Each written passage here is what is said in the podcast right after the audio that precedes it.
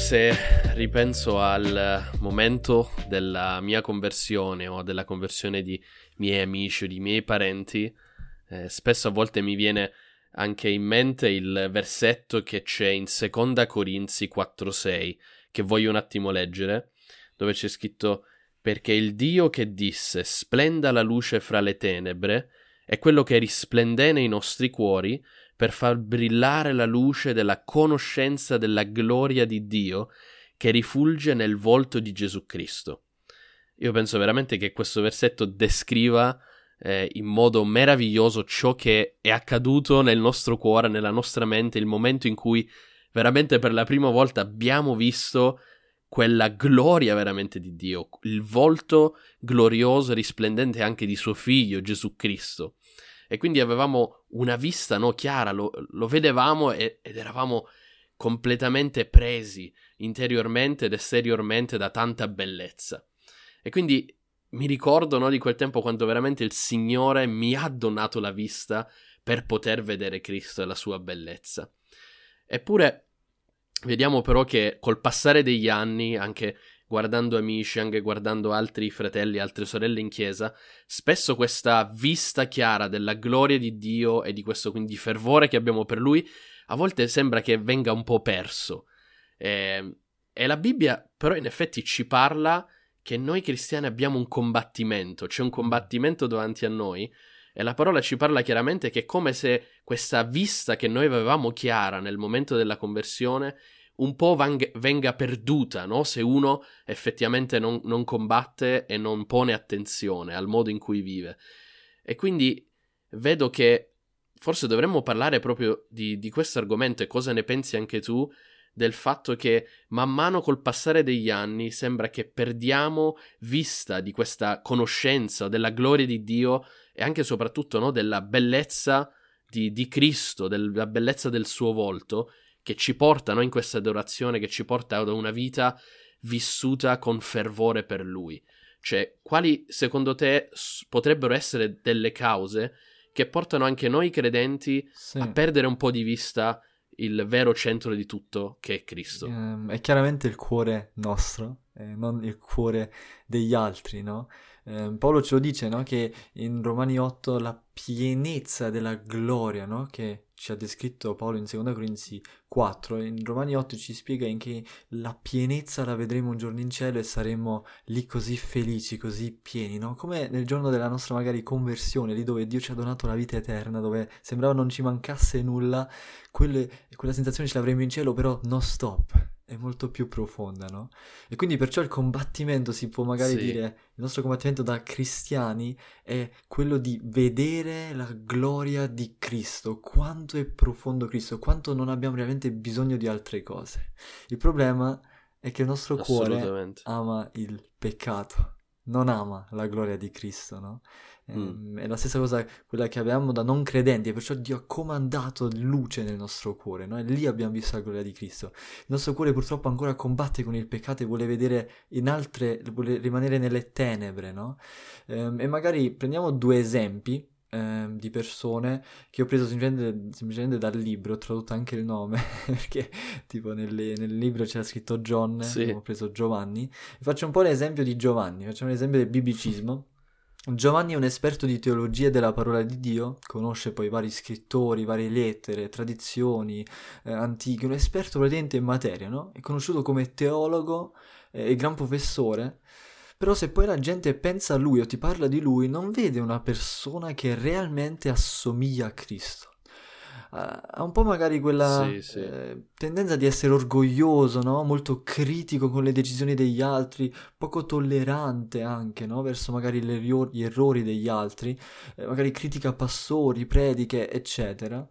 E, e lì vediamo come un Giovanni magari ha sì. sostituito la comunione fraterna, la dipendenza da, di Cristo, l'adorazione di Cristo con lo studio della teologia. È un esperto di teologia, ma non vive giornalmente la dipendenza di Cristo, no? Quindi la, la, la teologia lo aiuta a, a imparare dei, dei, dei, dettagli, delle conoscenze, però questo non lo porta ad amare ancora di più Gesù Cristo, no? E volersi inginocchiare ancora di più verso di Lui e assomigliare ancora di più a Lui, no? Perché questo poi porta all'umiltà, sì. all'amore fraterno eh, lì dove non hai più quel desiderio di criticare per forza tutti, no? In poche parole, magari l'Evangelo viene un po' ridotto al conoscere, a sapere le verità bibliche ehm, e magari la gioia, eccetera, è molto più spesso dipendente dalle conoscenze bibliche che poi davvero dalla persona di Cristo, no? Ehm, questo sarebbe un esempio di biblicismo sì. che più o meno anche io mi ci rivedo sì. spesso, no? Un altro sarebbe ad esempio il formalismo. Sì. Sì, anche di questo no, mi viene in mente, eh, vengono in mente eh, no, alcune persone eh, che effettivamente dedicano la propria vita a eh, conoscere esattamente eh, tutto ciò che si fa all'interno della chiesa, no? orari, appuntamenti, servizio, eh, i servizi che si fanno in chiesa, è lui che organizzano, è sempre presente alle riunioni cioè è un po' tipo il manager quasi di tutta la parte organizzativa della chiesa. Eh, però se questa persona la chiamiamo Jim, no? Cioè il mondo di Jim in realtà è senza, è senza eh, Dio nella sua vita privata. Cioè sembra che Dio sia molto presente nella sua vita perché tutte le attività, eh, in tutte le cose, lui è attivo, lui è presente, le organizza, le conosce bene però vediamo che in realtà Dio non ha veramente spazio nel suo cuore, nella sua vita privata.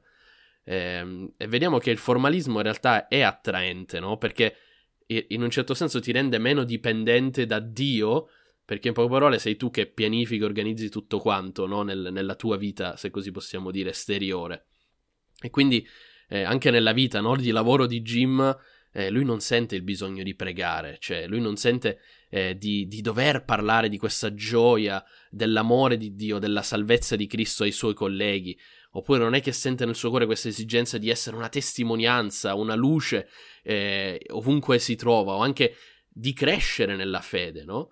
Cioè, per lui semplicemente il lavoro è, la, è, è il lavoro, è, è finito questo, eh, si passa alla vita di chiesa, però finita la, l'organizzazione, finita il, il culto, finito quello, è finita in poche parole lì torna a casa e questa è la sua vita.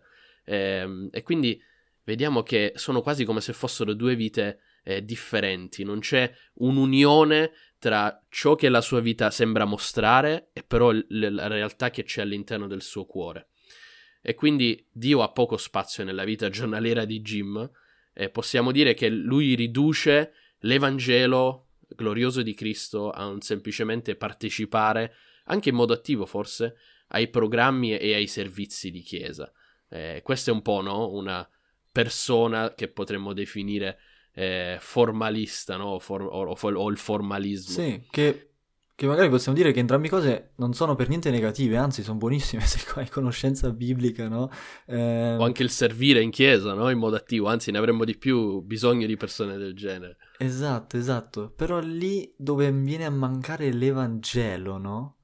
Quindi quello che ti prende completamente, lì vediamo che eh, può poi portare a cecità. Lì vedi dove facilmente la tua gioia non è più dipendente dalla persona di Cristo, ma dal tuo servizio in chiesa. Se va bene, se vieni visto, eh, se è tutto organizzato bene. Appena vengono a mancare queste cose stai male. Oppure lì dove è il biblicismo, dove tu studi per conoscere, sì. per poter predicare, quando poi viene a mancare ciò, che magari nella tua chiesa non c'è più bisogno del tuo aiuto, ci sono fratelli magari forse più bravi di te, oppure non, viene, non vieni visto come vieni accettato o anche magari un po' glorificato per questa cosa, lì poi torni a essere di nuovo triste, eh, scarso, debole, no? Eccetera. Quindi vediamo come A, non vivi attivamente la vita che veramente sei stato chiamato a fare, quello di vivere per Cristo, far vivere Cristo in te, e B, eh, prima o poi ci cadi anche tu, hanno conseguenze anche per te. E questo perché sì. è così, Mattias? Perché tutti abbiamo la conoscenza dell'Evangelo che è importante per il passato, ovvero capire cosa ha fatto Cristo per noi duemila anni fa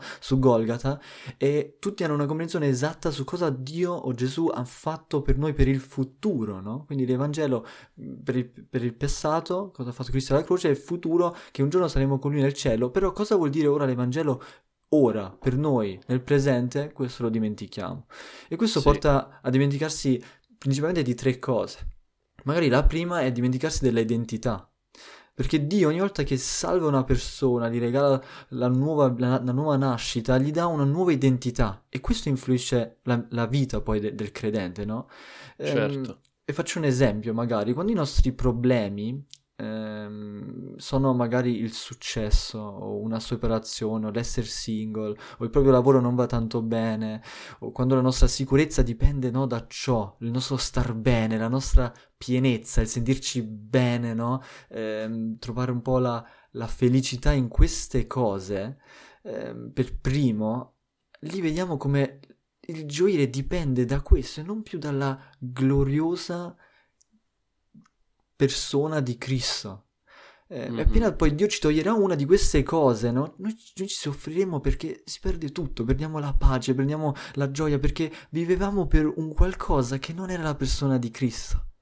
Un altro sarebbe magari la provvidenza di Dio, no? In eh, seconda Pietro 1.3 c'è scritto che la sua potenza divina ci ha donato tutto ciò che riguarda la vita e la pietà mediante la conoscenza di colui che ci ha chiamati con la propria gloria e virtù. Quindi per provvidenza di, per provvidenza di Dio noi dobbiamo comprendere che la nostra più grande necessità era veramente avere qualcuno che morisse al posto nostro per poter portare pace con Dio. E veramente Dio ha provveduto e ha mandato suo figlio ed è la notizia più gloriosa e meravigliosa che potesse esserci. E quindi vediamo come veramente Dio ha provveduto alla più grande necessità che noi avessimo, mandando il suo figliolo Gesù, morendo per noi sulla croce. Eh, e noi accettiamo questa cosa, no? Diventiamo, siamo resi suoi figli. E tante volte però ciò che succede una volta che comprendiamo questo, che Dio veramente ha provveduto per noi tutto, di, di cui, tutto ciò di cui avevamo bisogno, iniziamo poi a dire ok, questo l'ho, l'ho compreso, adesso però inizio a lavorare, inizio eh, le, le relazioni e le cose ed è come se perdessimo di vista il reale scopo della provvidenza di Dio, per cui Dio ci ha dato veramente suo figlio. In realtà la provvidenza di Dio ci mostra che lo scopo di Cristo è qualcosa di molto più grande, perché lui non è soltanto venuto no, per perdonarci i peccati, ma adesso è venuto a prendere posto nel nostro cuore, nella nostra vita, e ciò vuol dire che noi in realtà dobbiamo vivere e riconoscere questa provvidenza divina giornalmente, no? Sul posto di lavoro io devo sapere che l'Evangelo è Cristo e la provvidenza di Dio mandandomi suo figlio non è qualcosa che guardo solo nel passato e dico ok, è fatto e adesso devo guardare a qualcosa di ignoto, ma io piuttosto devo sapere che adesso sono chiamato ad essere conformato a suo figlio, sono chiamato in un certo senso a poter profumare di suo figlio, così che gli altri possano vederlo, no? Che sia sul posto di lavoro, che sia a scuola, io adesso sono stato impregnato da questo Cristo che Dio ha mandato e che è andato sulla croce ed è morto per me ed è resuscitato. E noi vediamo proprio che Dio mandandosi suo figlio e, fa- e prendendo posto nella nostra vita, lui si prende cura in modo meraviglioso di noi e lui ci ha dato tutto ciò e veramente Pietro dice tutto ciò che riguarda la vita. Cioè non c'è nulla che Dio abbia dimenticato, non c'è nulla che, f- che abbia tralasciato nel dono di Cristo, nel dono della provvidenza che Dio ha compiuto. E quindi dobbiamo sapere che eh, veramente in Cristo ne abbiamo tutto ciò che ci serve ogni singolo giorno per poter vivere alla sua gloria e per poter veramente profumare di Lui e vivere una vita pieno in Lui.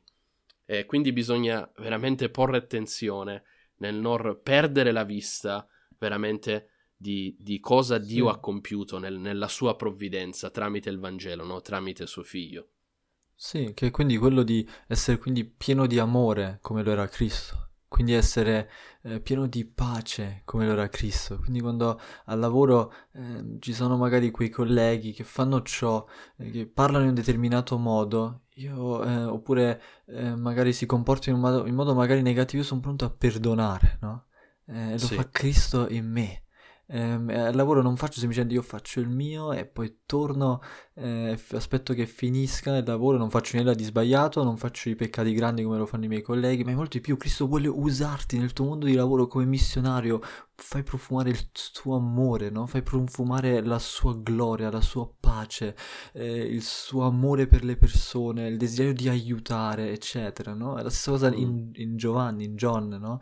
Eh, che vai lì, non, non, non, basta, la provvidenza di Dio non è semplicemente che impari un qualcosa di più, eh, no, quello imparare deve portarti poi a far vedere come tu nella famiglia di Dio ti occupi della persona, ti occupi del fratello che ha bisogno, eh, sei desideroso nel voler aiutare, sei desideroso nel voler insegnare un qualcuno, ma non per farti grande, no? Sì. Sei desideroso a farti te piccolo, no? Per far Cristo grande, eccetera, sì. eccetera. Per abbassarsi. No? E qua sì. ci, eh, è la provvidenza di Dio, no?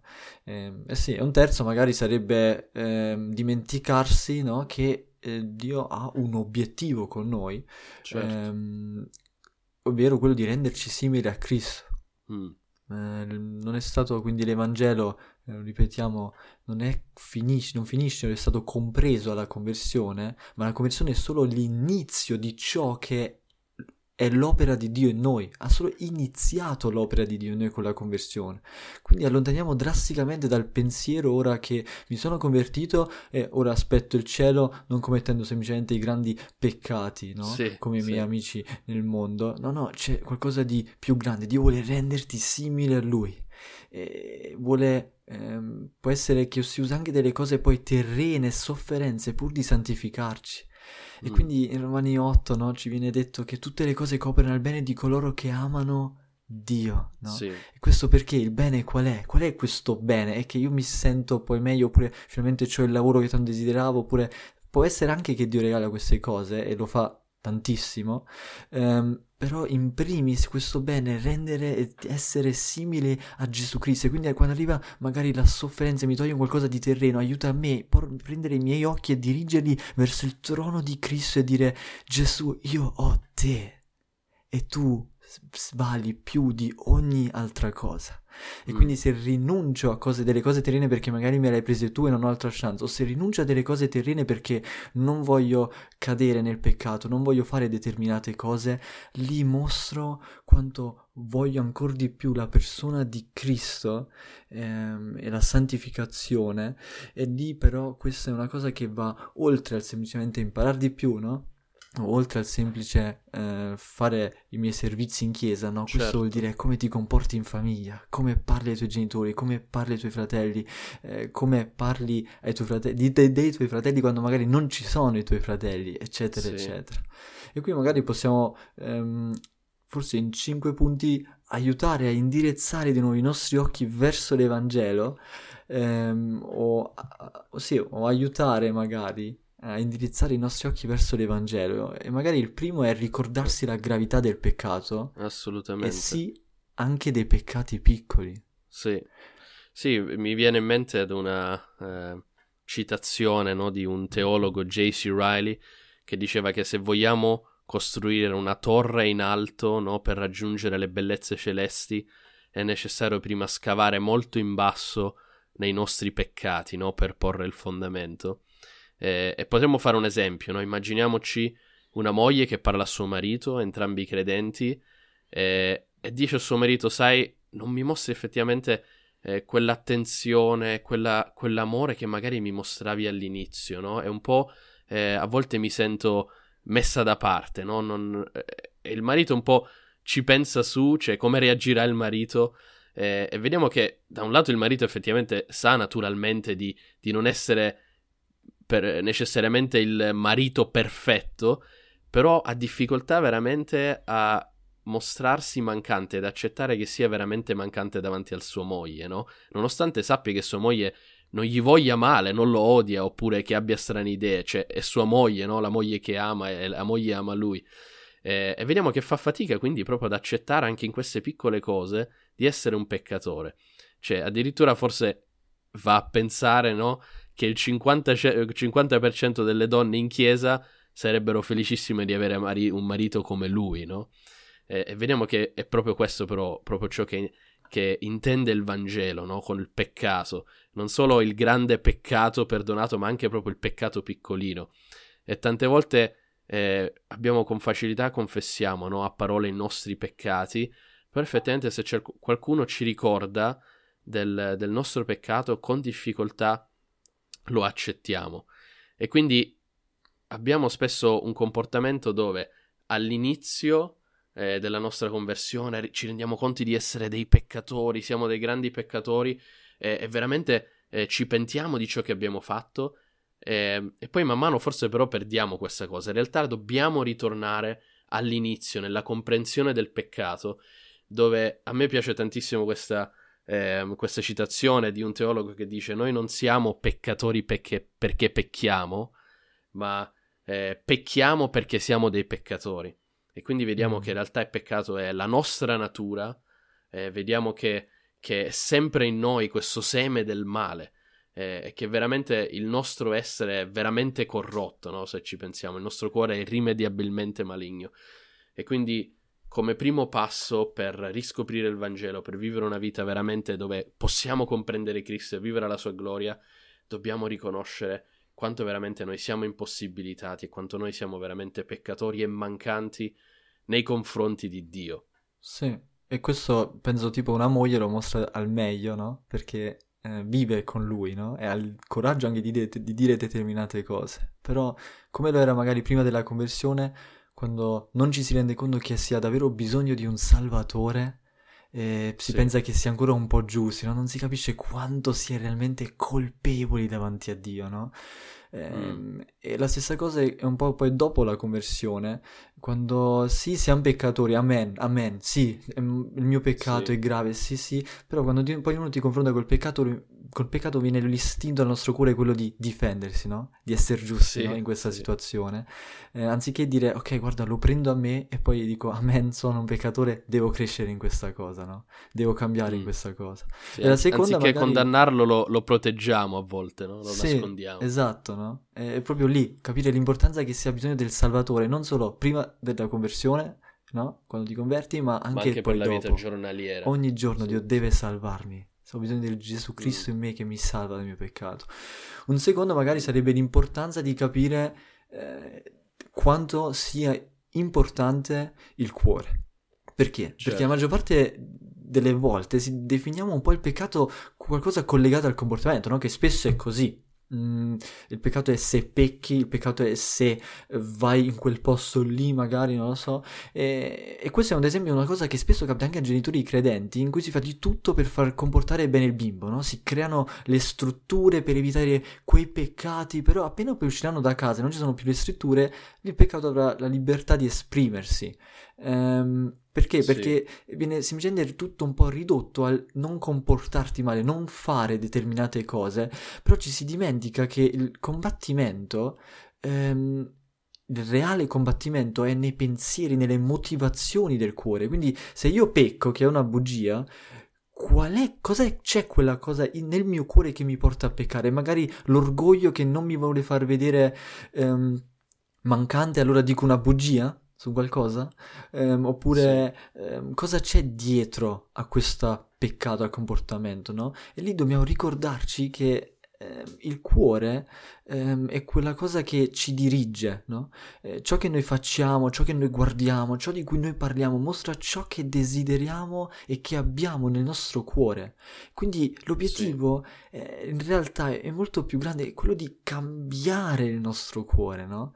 E forse ora comprendiamo un po' meglio perché Dio dice non voglio le tue opere, ma voglio il tuo cuore.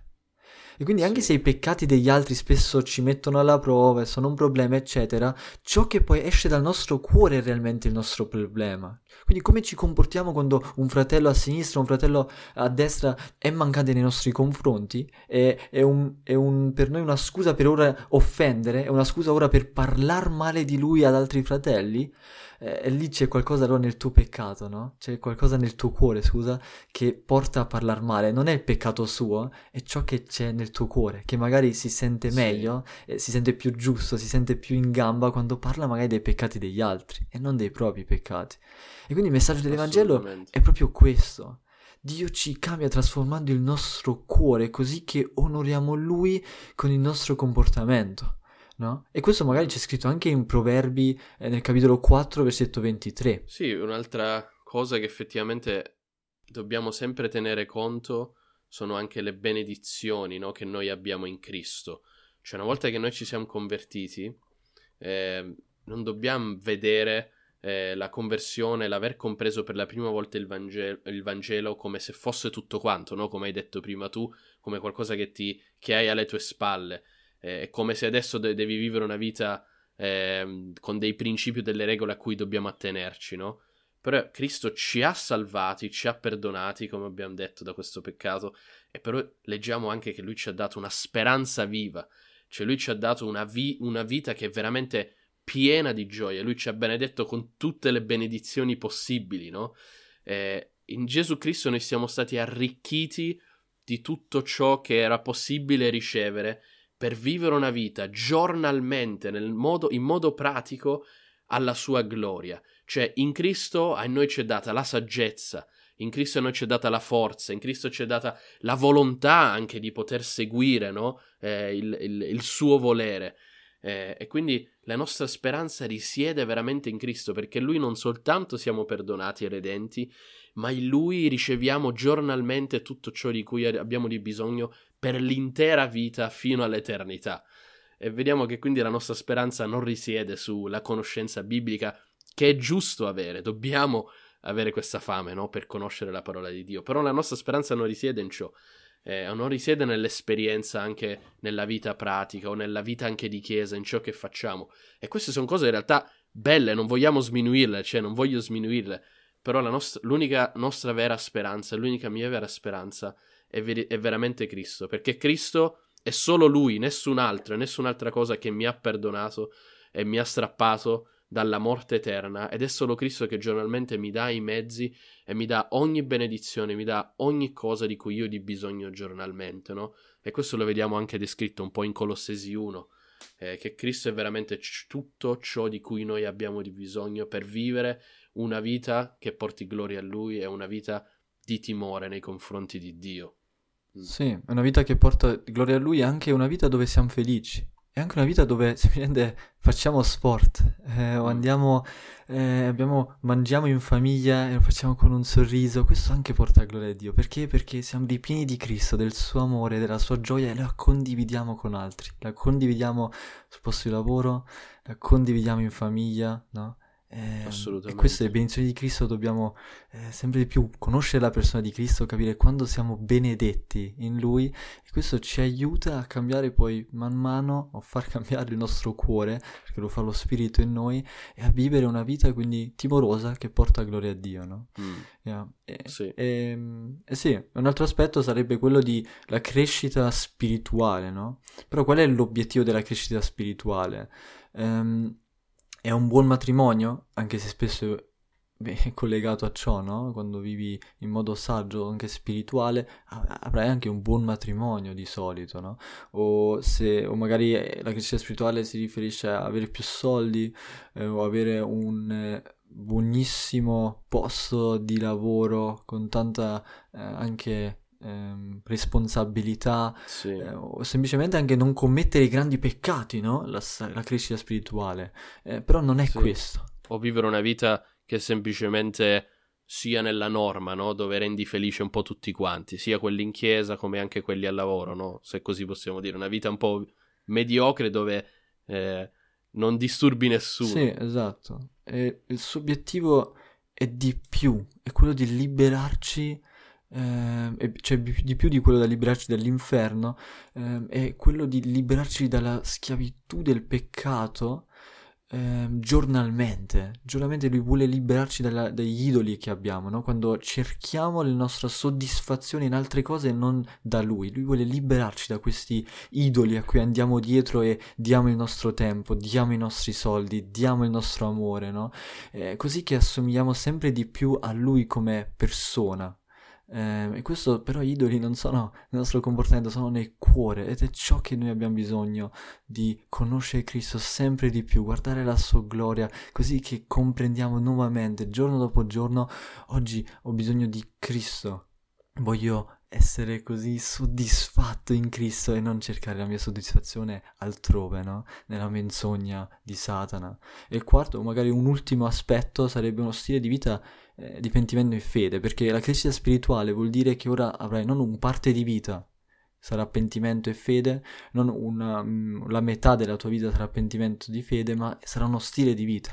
E mi ricordo ancora quando una volta predicai e qualcuno mi, mi, mi chiese, ma Leonardo, ma perché per eh, ogni predica deve esserci, eh, quando predichi, no, quel tipo di pentimento, quindi che ci fa riconoscere il nostro peccato, e poi della fede, no? Perché la fede è normale, cioè la fede dobbiamo credere per essere salvati, e questo viene un po' perché abbiamo diviso il fatto che il pentimento va sempre con la fede. Infatti Giovanni la prima predica che fa dice pentitevi, no?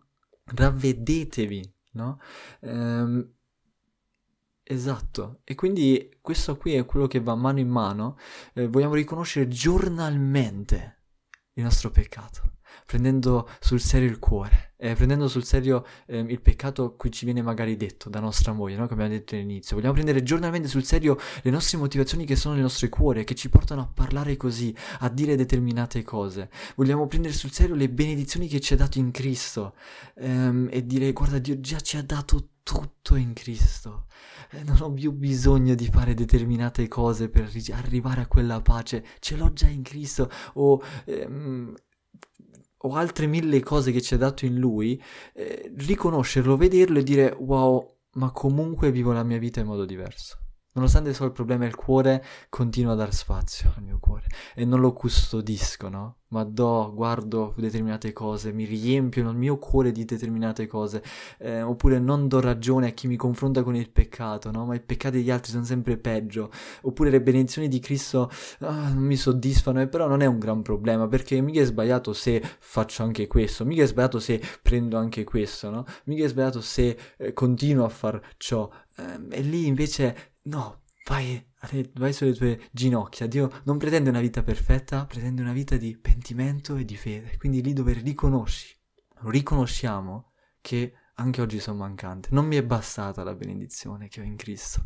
Anche oggi ho cercato la mia soddisfazione in altre cose. Anche oggi ho voluto semplicemente magari eh, tenermi a regola e parlare poco di Cristo e della, del suo amore, no?